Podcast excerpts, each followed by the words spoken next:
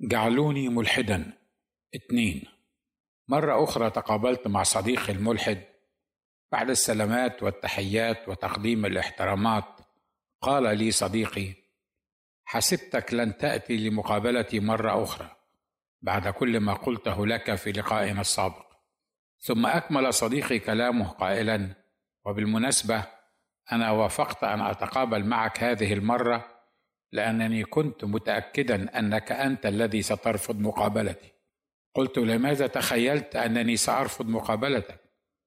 قال صديقي اولا لأن لا مصلحة لك في لقائنا ولن تستفيد مني بشيء سوى وجع الدماغ والإحباط وسماعك لكل ما لا تريد أن تسمعه مني أو من غيري في وصف إلهكم.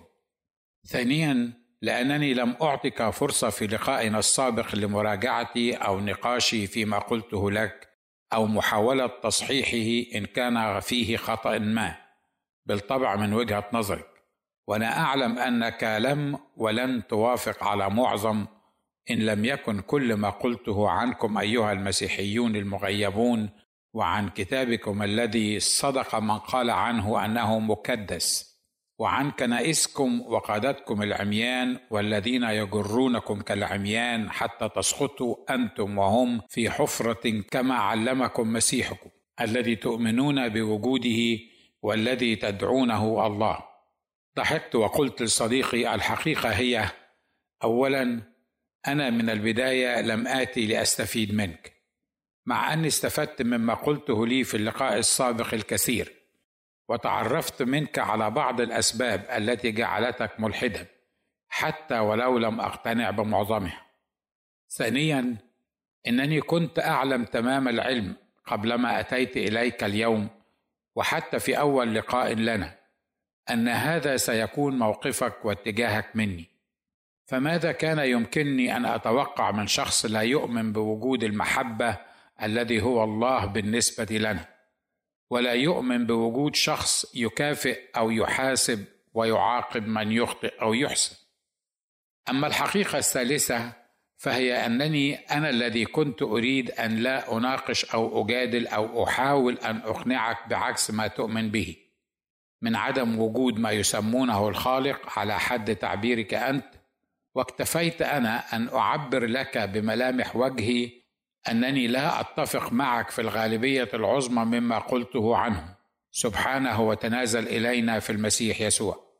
فلم اتي لمناقشتك بل لأسمع منك. وبالرغم من أنه كان عسيرا علي أن أسمعك تتكلم عن الله سبحانه بهذا الكم من الازدراء واستعمال الخفة وأظل صامتا لكنني أعتقد أنني نجحت في القيام بهذا الدور. أما الحقيقة الرابعة فإنني عازم اليوم أيضا أن أستمر في سماعك فقط ولن أصحح لك أو أناقشك في أي أمر أو معلومة تقولها أو تؤمن بها حتى لو كانت خاطئة جدا من وجهة نظري. فأنا أؤمن بحرية كل إنسان في الإيمان بما يريد وفي التعبير عن إيمانه أو رفضه لاي حقيقة روحية أو دينية حتى لو كانت إنكاره لوجود الله نفسه سبحانه وتنازل إلينا في المسيح يسوع. تململ صديقي في جلسته وبانت عليه علامات الضجر والاستياء من موقف الواضح منه ومن أفكاره وإيمانياته وعدم ردي أو مناقشتي له فيما يقول. بادرني بالقول منفعلا غاضبا وبصوت عال اذا فأنا سأكلم نفسي اليوم أيضا فلماذا أتيت؟ ولماذا هذا اللقاء؟ وما الفائدة منه؟ أجبته. جئت لأسمعك ولأتعلم منك ما يفيدني في سيري في حياة الدنيا وأنا أستعد في طريقي لحياة الآخرة. ففوائد هذا اللقاء بالنسبة لي كثيرة جدا على أي حال. اولا أنا أريدك أن تخرج كل ما بداخلك من قناعات وإيمانيات لصديق مثلي يحبك بالحق ولا يحمل لك أي ضغينه مهما اختلفنا في آرائنا حول أي من الموضوعات وخاصة أسباب وصولك إلى هذه الحالة الصعبة من الإلحاد وإنكار وجود الله. ثانيا أمر آخر هو أنني أريد أن أستفيد وأن أتعلم منك كيف يفكر الملحدون وناكروا وجوده سبحانه والسماع من أفواههم مباشرة. ما يقررونه في هذا الأمر وكيف وصلوا إلى قناعاتهم بعدم وجوده. ثالثا في النهاية ربما أستطيع أن أجيب على بعض أسئلتك المتعلقة بأمر وجود الله من عدمه سبحانه. إذا وافقت أنت على ذلك أو إن كان لديك أسئلة تريدني الإجابة عليها. بلع صديقي ريقه بعصبية وقال لي أهلا وسهلا بك. ترى ماذا تريد معرفته؟ أجبته قبل أن ننقل حديثنا إلى لماذا رفضت الله كما أعلنته اليهودية والإسلام بعد أن رفضت الله كما أعلنته المسيحية. سؤالي هو هل وجدت عيبا أو ناقصة ما أو ما يلام عليه شخص السيد الرب يسوع المسيح سبحانه في أي من أقواله أو أفعاله أو شخصيته أو أمثاله أو تعليمه إلى آخره؟ من خلال ما قرأت عنه في الإنجيل وكل الكتب المسيحية وحتى كتب الأديان الأخرى والتي كتبت الكثير عن نقائص أنبيائها الذين انجاز التعبير اضطر الله الذي أستغفره وأتوب إليه سبحانه إلى غفران ما تقدم من ذنوبهم وما تأخر ورفع عنهم أوزارهم التي أنقضت ظهورهم. صمت وشرد صديقي برهة وكأنه يفتش للمسيح تبارك اسمه عن خطأ أو خطيئة أو عن ما يلام عليه في القول والفعل السريره والعلن. ثم أجاب صديقي وكأنه مرغم على الإجابة الحقيقة لا. كإنسان لم أجد فيه أي عيب أو خطأ أو خطية أو ما يلام عليه أو يبكت لأجله. كما وجدت في حياة كل نبي أو رسول آخر من رسل وأنبياء الديانات الأخرى دون استثناء سواء الأنبياء الحقيقيين أو مدعي النبوة فالجميع اخطاوا وفسدوا ليس من يعمل صلاحا ليس ولا واحد من البشر. قلت اذا فلماذا رفضته؟ قال صديقي لم أرفض السيد المسيح كنبي أو رسول أو إنسان. لكن لو صح أنه الله الظاهر في الجسد كما تقولون أنتم المسيحيون المغيبون إذا فأنا أرفضه وبشدة وباقتناع. يمكنني أن أقبله كإنسان مثلي مثله حتى لو كنت سأعتبره رسولا من ذاك الذي تدعونه الله. أما أن أقبله على أنه الله فهذا أساس وأصل الخصومة التي يمكن أن تتعمق بيني وبينه. فلو قبلت فكرة أن المسيح هو الله وبالتالي فله كل صفات من تسمونه الله وأهمها إجباري على الإيمان به والسير وفقا لمخططه لحياتي. وفي النهاية إذا رضي عني أدخلني سماءه التي هي في إيماني لا وجود لها وإن لم يرضى يلقيني في نار جهنم المستعرة. التي أثق أنها غير موجودة على الإطلاق إلا في مخيلتكم أيها المسيحيون المغيبون فهذا المسيح الذي هو الله لا يلزمني ولن أعترف به سوى أنه مصلح اجتماعي حاول أن يرقى بالانسان إلى مستوى أخلاقي وروحي أسمى من غيره من المصلحين الاجتماعيين ففشل فشلا ذريعا مع الغالبية العظمى حتى من أتباع ديانته. حتى مات بيد من أراد أن يغيرهم ويثبت لهم أنه الله الظاهر في جسد إنسان. فكم وكم يكون فشله مع الخارجين عن المقتنعين به من خارج ديانته حتى كمصلح اجتماعي. قلت دعك من المسيحية والمسيح لماذا لم تجرب أن تكون يهوديا وتبحث عن الله في اليهودية؟ ربما أعجبتك صفاته فيها فأقنعتك أنه سبحانه موجود. فيتغير موقفك منه وتؤمن بوجوده. أجابني صديقي نعم حاولت. وجدته لا يختلف تماما عن صورته التي رسمها الإنجيل لله في شخص يسوع المسيح. قلت كيف؟ قال إن إله اليهود كما يصورونه هم في كتابه بالتوراة والأنبياء شخصا عصبيا مزاجيا انحيازيا يفضل أمة على أمة يختار أسوأ نوع من البشر ويدعوهم شعبي وينصرهم في حروبهم ويأمرهم إذا ما دخلوا قرية أن يقطعوا كل شجرة خضراء ويطمسوا كل الأبار وعيون الماء ويقتلوا كل رجل وامرأة وطفل وعذراء ويضع للناس قوانين للحلال والحرام ويهددهم ويكبلهم بقيود عدم غفران أخطائهم ويضع شرطه الوحيد لغفرانها تقديم ذبائح حيوانية لا ذنب لها فيما ارتكبه أتباع شعبه ومن لا يقدم ذبيحة يظل عقابها عالقا برقبته إلى يوم القيامة. إله اليهود يبدو وكأنه شخصية مختلة العقل وغير قادر على الحكم الصحيح في الأمور. صمت صديقي قليلا ثم قال بانفعال أجبني أنت. هل يعقل أن يخلق هذا الإله؟ إن كان موجودا حقا. المرأة بخصائص بيولوجية من حيض وقدرة على الإنجاب ثم يقرر أنها ستكون نجسة عدة أيام كل شهر ولمدة أسبوع بعد الولادة فلا يسمح لها بزيارة الهيكل أو الصلاة به أو حتى تقديم ذبائحها إلا بعد أن تطهر نفسها. وبعدها يتحتم عليها تقديم ذبائح خاصة حتى يكمل تطهيرها. ويحكم من يسمونه الكاهن بطهارتها. قل لي أنت هل هذا إله؟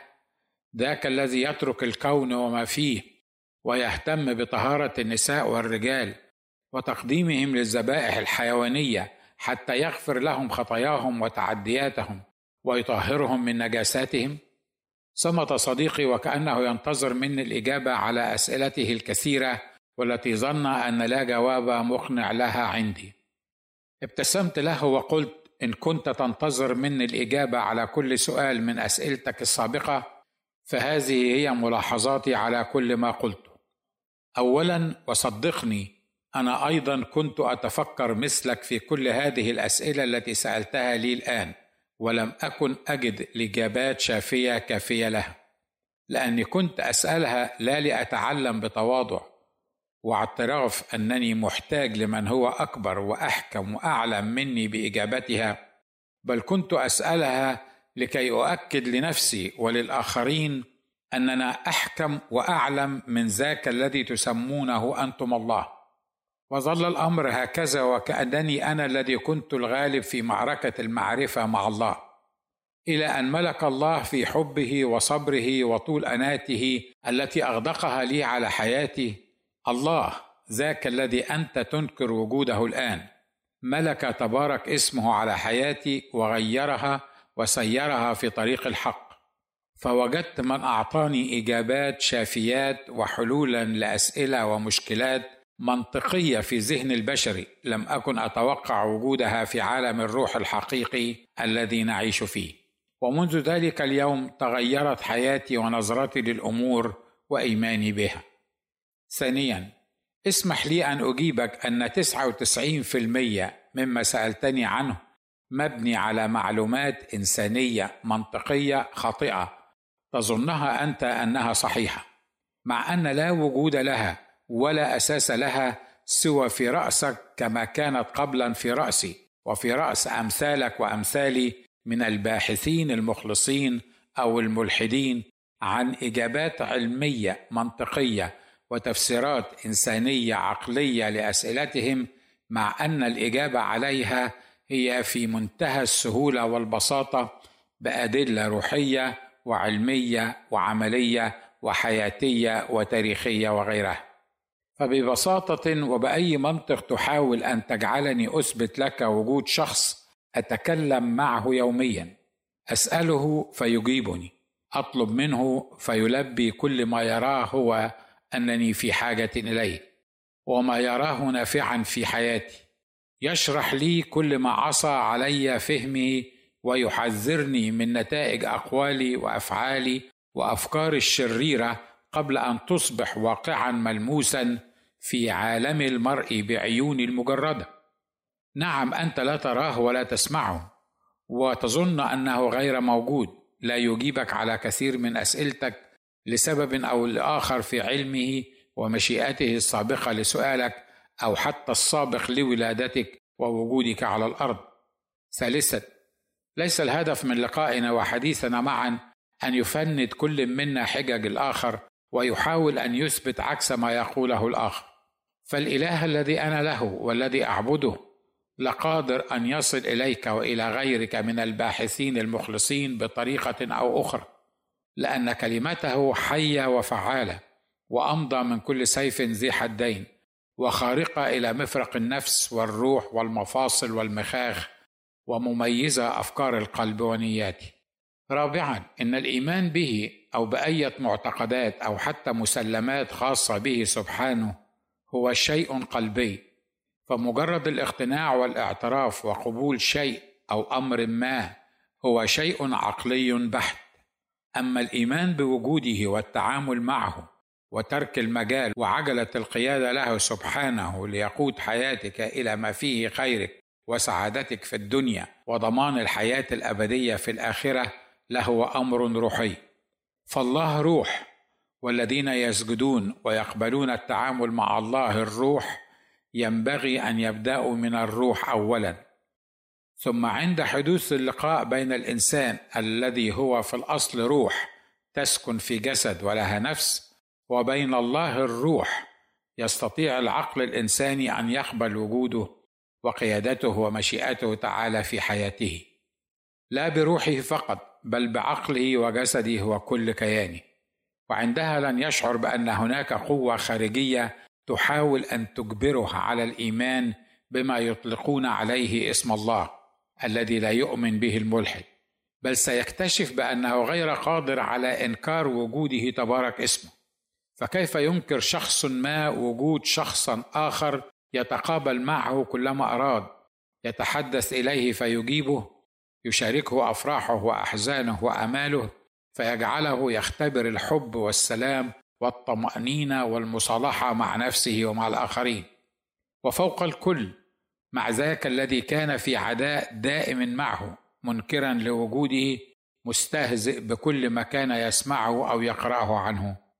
ساد الصمت بيننا بعد أن انتهيت من كلامي وبدأ صديقي وكأنه يصارع مع نفسه مصارعة شرسة لمجرد سماع وقبول ما قلته له لتوي.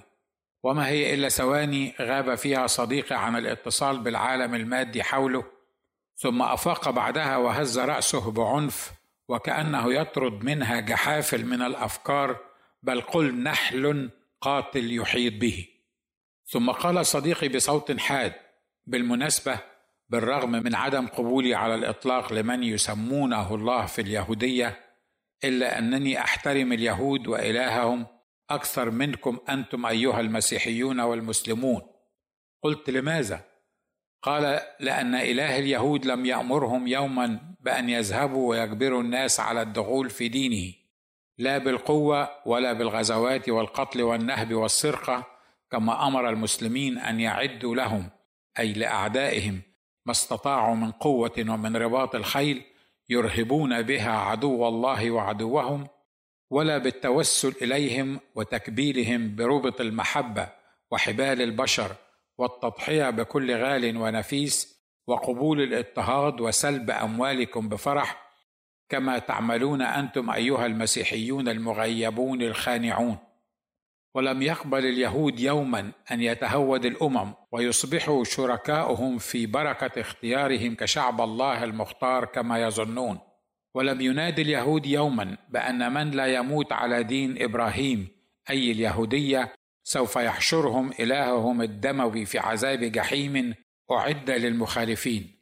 أما أنتم أيها المسيحيون فتؤمنون بأن من مات على غير دين المسيح والإيمان به ربا ومخلصا وفاديا وطريقا وبابا واحدا للتصالح مع الله فلن يقبل منه يوم القيامة.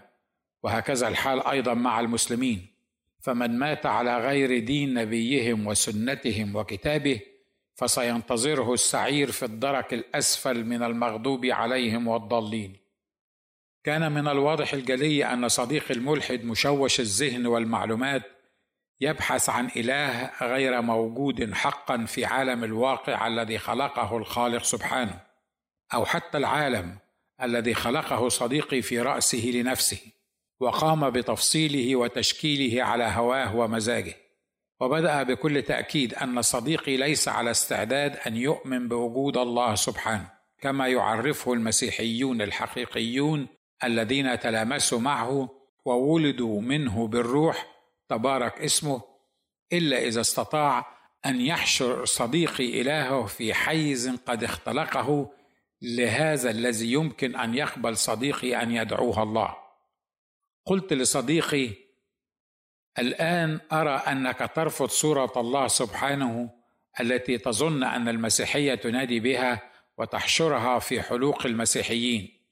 وهكذا أيضا الحال مع اليهودية. فماذا عن إله الإسلام؟ قال إله الإسلام لا فرق بينه وبين إله اليهودية أو المسيحية على الإطلاق. قلت كيف؟ قال لقد تعمقت في دراسة الإسلام للدرجة التي أصبحت معها عضوا في جماعة إسلامية يقولون أنها أكثر الجماعات اعتدالا. قلت وكيف انتهيت في دراستك مع هذه الجماعة؟ قال لم أنتهي إلى شيء. انتهيت أن الثلاث صور لإله اليهودية والمسيحية والإسلام ما هي إلا ثلاثة تخيلات أو ثلاثة جوانب أو رؤى مختلفة لما يسميه الثلاثة الله ولكن لا فرق كبير بينهم. قلت اشرح لي في رأيك ما توصلت إليه بعد بحثك هذا. قال هناك أمور تتفق تمام الاتفاق في تصور الديانات المختلفة عن الله وفي نفس الوقت هناك ما تختلف عليه الصور اختلافا بينا بينها. قلت دعنا نبدأ بما تتفق به الديانات الثلاث المختلفة.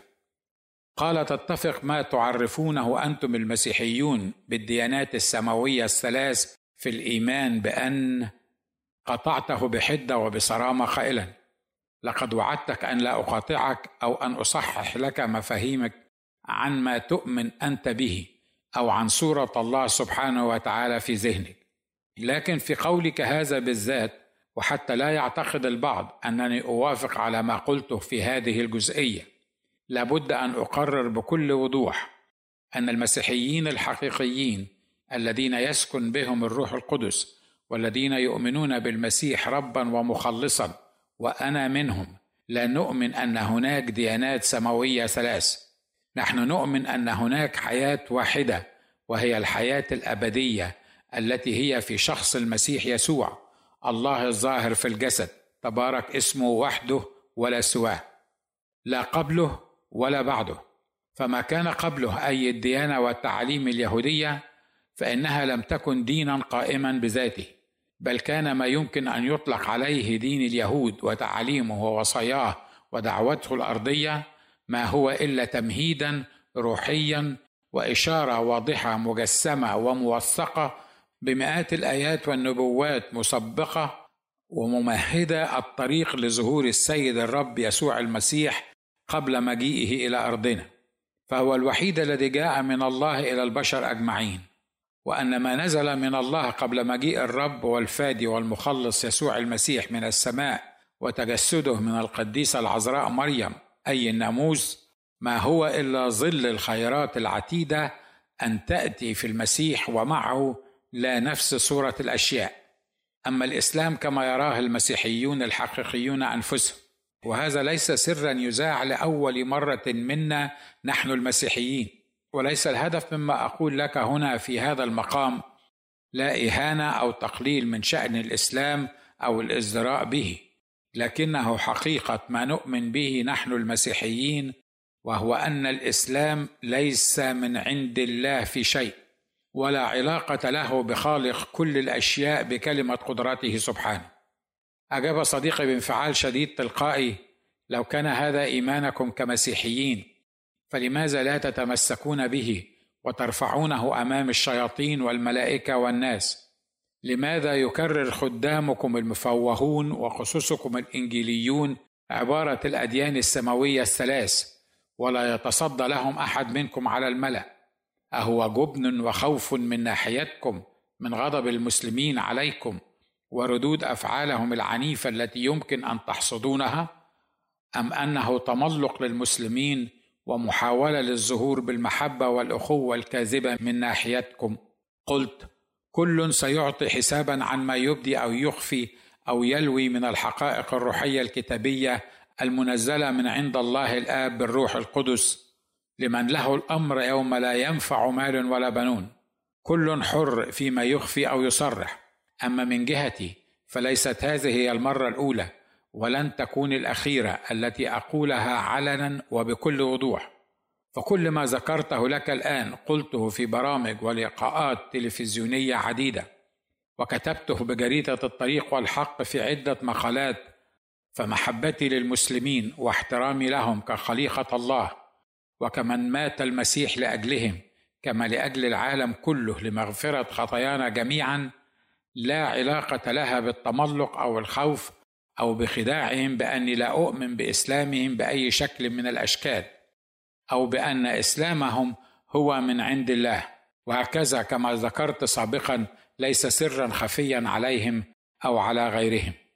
بعد برهة من الصمت بدأ على صديقي وكأنه ملاكم عنيف مدرب لكنه لا يستطيع أن يقهر خصمه. فكلما وجه لخصمه ضربة ظن أنها قاضيه ومنهية للمصارعة بينهما. رد خصمه بلكمة مضادة أفقدت صديق الملحد اتزانه مرات كثيرة. للحظات قليلة أو كثيرة استعاد بعدها اتزانه متجاهلا ما حدث له منذ لحظات. قلت لصديقي الملحد أكمل حديثك على ما وجدته من نقاط اتفاق بين ما تسميه أنت الأديان. قال تتفق الأديان جميعها على وجود ما تسمونه الله. وتتفقون على وجوده الفعلي بهذا العالم بالرغم من أن هذه الأديان تختلف اختلافا كليا حول طبيعته وصفاته وردود أفعاله وطريقة حسابه للبشر المذنبين وطريقة مكافأته لهم إن كانوا محسنين وشكل جنته أو فردوسه أو سمائه التي سيأخذ إليها من أحسن عملا وحتى اسمه. فأنتم على خلاف بين بينكم. نظر إلي صديقي وسألني باستخفاف. قل لي بالله عليك لو كان هناك حقا الله كيف تؤمنون بشخص غيبي تقولون أنه خلق الكون كله وهو يحركه ويحفظه ويتحكم فيه وليس منكم من رآه أو التقى به يوما بل وهو يرفض بكل إصرار أن يتقابل مع أحدكم؟ ألم يقل هذا الكائن الغيبي لموسى نبيه؟ على حد إيمانكم في أديانكم الثلاث بأن موسى كان نبيه؟ ألم يقل له عندما طلب رؤيته؟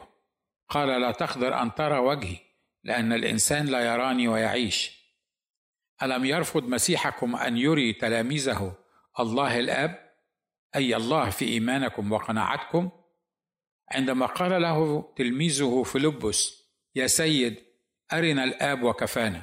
فقال له يسوع أنا معكم زمانا هذه مدته ولم تعرفني يا فيلبس الذي رآني فقد رأى الآب فكيف تقول أنت أرنا الآب؟ ألست تؤمن أني أنا في الآب والآب في؟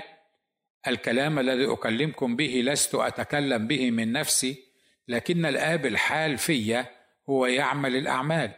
صدقوني أني في الآب والآب في. الكلام الذي أكلمكم به لست أتكلم به من نفسي لكن الآب الحال في هو يعمل الأعمال. صدقوني أني في الآب والآب في وإلا فصدقوني لسبب الأعمال نفسها. قل لي بالله الذي تؤمن بوجودي هل هذه إجابة صحيحة مقنعة؟ لتلميذ يسأل معلمه أن يريه الآب أي الله؟ لماذا لم يجرؤ المسيح أن يريهم الآب وكفاهم؟ أما في الإسلام فمجرد التفكير في من هو هذا الذي تسمونه الله أو مجرد محاولة اكتشاف من هو أو التواصل الشخصي به بأي طريقة من الطرق يصنف صاحبها بالكافر المجدف الزنديق الذي لابد أن يتوب إلى هذا الله المحتجب الذي لا يعرفه الباحث المسكين. فيوسم الباحث عن الله بهذا الوصف الشرير لا لشيء. إلا لأنه حاول البحث عنه لمعرفته أو التواصل معه. وإن لم يتب فهو في الدنيا حسب ما يؤمن المسلمون من الكافرين وفي الآخرة من الخاسرين. ألم يكفر الإسلام والمسلمين الأديب الراحل توفيق الحكيم وحاولت لأنه تجرأ وكتب مقاله الذي عنونه حديث مع الله؟ ألا تختلفون يا أصحاب الديانات الثلاث حول اسمه؟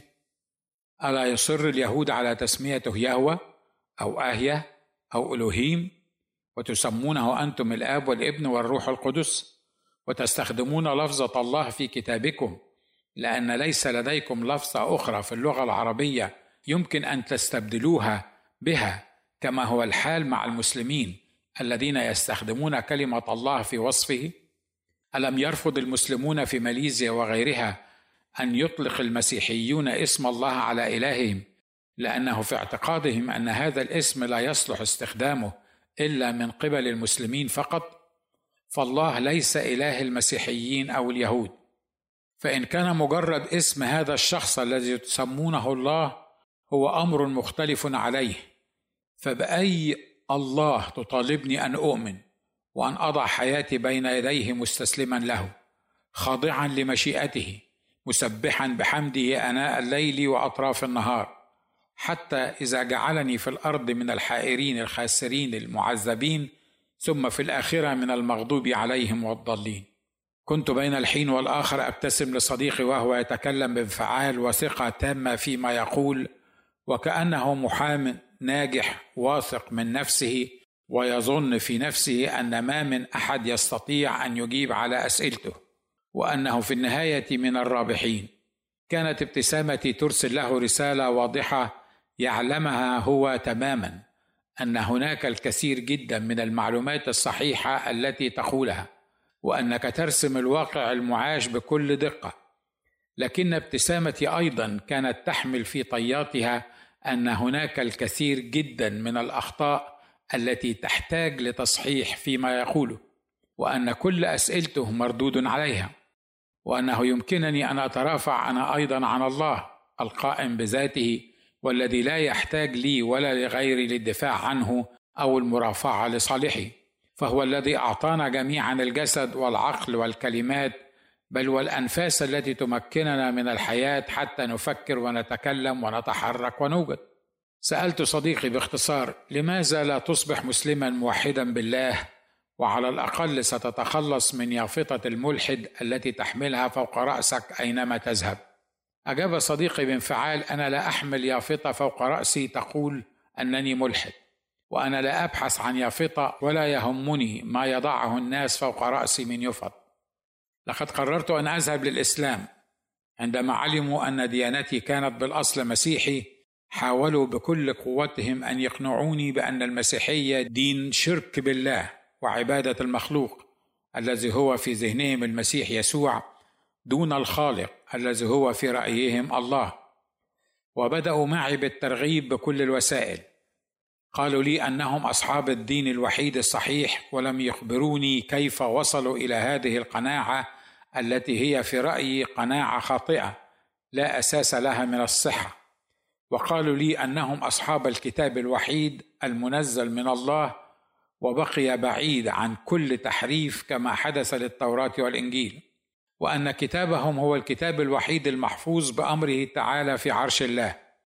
ولم يستطيعوا أن يجيبوا سؤالي عن أين اختفت كثير من الصور القرآنية بعد موت نبيهم إن كان حقا كتابهم محفوظا بأمر الله في السماء. لم يخبروني كيف عرفوا أن كتب النصارى واليهود قد تحرفت ولم يعلموا أنني دارس متخصص لهذه الموضوعات الشائكة بين الأديان وأن دراستي لمثل هذه الموضوعات الشائكة بين الأديان هي السبب الرئيسي التي أوصلتني لأكون ملحدا مقتنعا مؤمنا على صواب ما أنا فيه وما وصلت إليه. قالوا لي إن القرآن هو الكتاب الإلهي السماوي الوحيد الذي لا يمكن أن يأتيه الباطل من بين يديه ولا من خلفه وأن الأمة الإسلامية هي خير أمة أخرجت للناس وبأن كل علماء الجبر والهندسة والعمارة والفلسفة القدامى كانوا يوما ما مسلمين وأنهم الأبطال الذين نشروا وعلى استعداد أن ينشروا دين الله في الأرض إما بالموعظة الحسنة إذا استطاعوا إلى ذلك سبيلا أو حتى بالقوة إذا لزم الأمر وأنهم المكلفون في الأرض للدفاع عن دينه والأمر بالمعروف والنهي عن المنكر. وأن من رأى منهم منكرا فلا بد له أن يقومه بيده. وإن لم يستطع فبلسانه وإن لم يستطع فبقلبه وذلك أضعف الإيمان. قالوا لي أنهم أمة الدفاع ونصر بعضهم البعض. فانصر أخاك ظالما أو مظلوما. وعند سؤالهم كيف سيحاسبنا الله في اليوم الآخر على خطاياي وشروري قالوا لي أن حسناتهم يذهبن سيئاتهم. وفي اليوم الأخير يوم حساب من يسمونه الله لهم سيزن حسناتهم وسيئاتهم وعلى حسب وزنها سوف يقرر هو المكان الذي سيرسلني إليه. قلت وماذا عن مسكين مثلي يعلم أن سيئاته أثقل كثيرا من حسناته؟ قالوا الحسنة بعشرة أمثالها. قلت أنني على ثقة بأنه حتى إذا حسب لي إلهكم الحسنة بعشرة أو حتى بمائة أمثالها فستظل سيئاته هي الاثقل قالوا ويضاعف الله لمن يشاء. قلت هل من ضمان أبدي أعلمه من الأرض أين سأكون في الاخره حيث أنني لا أطمئن لمكر الله؟ فهو على حد وحيكم خير الماكرين. ولا أريد أن أفاجأ بمصير أبدي غير معلوم. قالوا نستغفر الله العظيم فهذا لا يعلمه إلا الله. ببساطة اعدوني مثلكم لهذا الشخص الافتراضي المسمى الله وتركوا مصيري بين يديه. وعندما اعترضت على الانتظار لليوم الأخير يوم لا أملك أن أرجع في قراري إن كنت سأقبل حكم هذا الإله علي أم لا قالوا أنني كافر زنديق يستحق الموت لمجرد مناقشتهم فيما يجول بفكري وخاطري. قالوا لي عن أوصاف الجنة من خمر وعنب وكؤوس في أيدي أولاد مخلدين كاللؤلؤ المنثور وحور العيون وأن الطريق الوحيد أن أتأكد من الأرض على الحصول لكل هذه النعم كما يعرفونها هم هي قتل أكبر عدد ممكن من المسيحيين واليهود الكفار. في وصفهم لهذا الإله قالوا لي مرة ومرات أنه خير الماكرين وقالوا لي أنه خدع الناس الذين صلبوا المسيح بأن ألقى بشبهه على شخص آخر فصلب المسكين بدل المسيح أما المسيح فاختفى من المشهد ورفعه الله إليه. أصروا إن الدين عند الله هذا هو الإسلام ومن لم يمت مسلما فلن يقبل منه يوم القيامة. قالوا لي أن اليهودية بواسطة نبي الله موسى سمحت لليهود بتعدد الزوجات لقساوة قلوب الرجال. أما في المسيحية فبسبب ادعاء المسيح أنه الله فهو لم يتزوج وما كان له أو في استطاعته أن يتزوج. فكيف لله المتجسد أن يتزوج؟ وكيف له أن يواجه المصيبة الكبرى التي كان يمكن أن تحدث له ولأتباعه إذا تزوج وأنجب ابنا؟ هل كان يمكن أن يكون هناك حفيد لله من ابن الله المسيح يسوع كما تؤمنون أنتم المسيحيين؟ قالوا لي أننا أصحاب الدين الوحيد الذي يسمح للرجل أن يتزوج بأربع نساء في نفس الوقت بالإضافة إلى ما ملكت يده وبالرغم من كل هذه المعتقدات والإيمانيات التي قالوا لي وحاولوا حشرها في رأسي إلا أن أمر عدم إمكانية الرجوع في قراري بعد أن أكون مسلما. وعدم إمكانية رجوعي إلى المسيحية أو اليهودية إن أردت كانت هي القشة التي قسمت ظهر البعير. فأنا كرهت المسيحية لأن إلهها كما عرفته من خلال الدراسات المسيحية منذ فصول مدارس الأحد ومولدي في عائلة مسيحية لأب قسيس كرهته لأنه يريد أن يسيطر على حياتي ويسلبني حريتي في اتخاذ ما أراه صائبا فيما يختص بحياتي ومستقبلي. المهم أن يكون راضيا عني مستمتعا بخضوعي وخنوعي ورضوخي لمشيئته دون اعتراض مني. سكت صديقي برهة وقال بصوت حاد عالي وتحد أعلى وأعمق مما بدأ به ألا يكفيك ما سمعته؟ هل ما زلت ترى أنني مجرم مفتري متمرد على إلهكم وباختياري أصبحت ملحدا؟ أم لديك تعليق نهائي على حالة مثل حالتي؟ كان صديقي يلهث وهو يسألني السؤال الأخير السابق وكأنه عداء بذل كل جهده للحصول على الميدالية الذهبية في ماراثون تجري به الخليقة كلها ولم يعلن بعد عن اسم الفائز.